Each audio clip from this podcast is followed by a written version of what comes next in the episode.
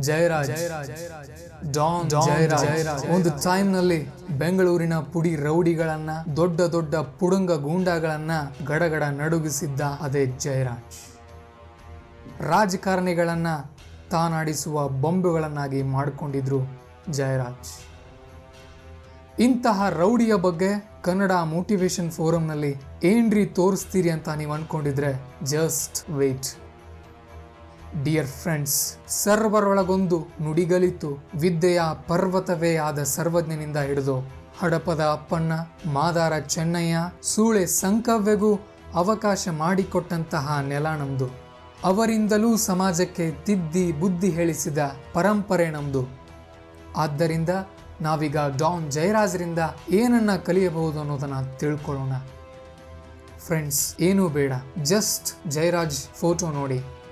ಆ ದಪ್ಪ ಮೀಸೆ, ಭೀಮನಂತಹ ಶರೀರ, ಪಡಿಗಲ್ಲಿನಂತಹ ವಿಶಾಲವಾದ ಎದೆ, ತೊಲೆಯಂತಹ ತೋಳುಗಳು.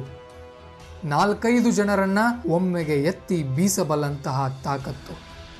ಅವರ ಕಣ್ಣು ನೋಡಿ ತಮ್ಮ ದೈಹಿಕ ಶಕ್ತಿಯ ಆತ್ಮವಿಶ್ವಾಸ ತುಂಬಿ ತುಳುಕುತ್ತಿದೆ ಆ ಕಣ್ಣುಗಳಲ್ಲಿ.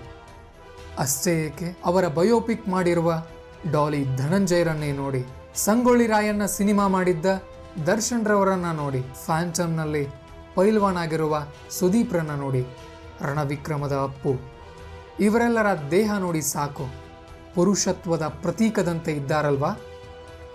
ನಿಮಗೆ ಗೊತ್ತಾ, ಡಾನ್ ಜಯರಾಜ್ ಒಂದೇ ಬಾರಿಗೆ ನೂರ ನಲವತ್ತು ಬಸ್ಕಿ ಹೊಡಿತಾ ಇದ್ರಂತೆ. ಏನ್ ಸಣ್ಣ ಮಾತಾ. ಈ ವಿಡಿಯೋ ಕೇಳ್ತಾ ಇರೋ ನೀವು ಕೂಡ ಒಮ್ಮೆ ಬಸ್ಕಿ ಟ್ರೈ ಮಾಡಿ ನೋಡಿ. ಹತ್ತರಿಂದ ಹದಿನೈದಕ್ಕೆ ಉಸ್ಸಪ್ಪ ಅಂತೀರಿ. ಸ್ನೇಹಿತರೆ, ನೀವು ದೈಹಿಕವಾಗಿ ಶಕ್ತಿವಂತರಾಗೋವರೆಗೂ ನಿಮ್ಮಿಂದ ಏನನ್ನೂ ಸಾಧಿಸೋಕೆ ಸಾಧ್ಯ ಇಲ್ಲ. ಸ್ವಾಮಿ ವಿವೇಕಾನಂದರಾಗಿರಲಿ ಆಟೋಬಯೋಗ್ರಫಿ ಆಫ್ ಅ ಯೋಗಿ ಬರೆದಂತಹ ಪರಮಹಂಸ ಯೋಗಾನಂದರಾಗಿರಲಿ ಶಕ್ತಿವಂತರಾಗಿದ್ದರು ಅವರ ಶರೀರಗಳನ್ನು ಒಮ್ಮೆ ನೋಡಿ ಆನೆಯನ್ನೇ ಎತ್ತಿ ಒಗೆಯಬಲ್ಲಂತಹ ಶಕ್ತಿವಂತರಾಗಿದ್ದರು ಹಾಗಾಗಿ ನೀವು ಜೀವನದಲ್ಲಿ ಗೆಲ್ಲಬೇಕಂತ ಅಂದರೆ ಶಕ್ತಿವಂತರ ಆಗಲೇಬೇಕು ಮೊದಲು ಶರೀರದಿಂದ ತಾಕತ್ತಾಗಿ, ಆಮೇಲೆ ಮಾನಸಿಕವಾಗಿ. ಕೊನೆಗೆ ಆಧ್ಯಾತ್ಮಿಕವಾಗಿ.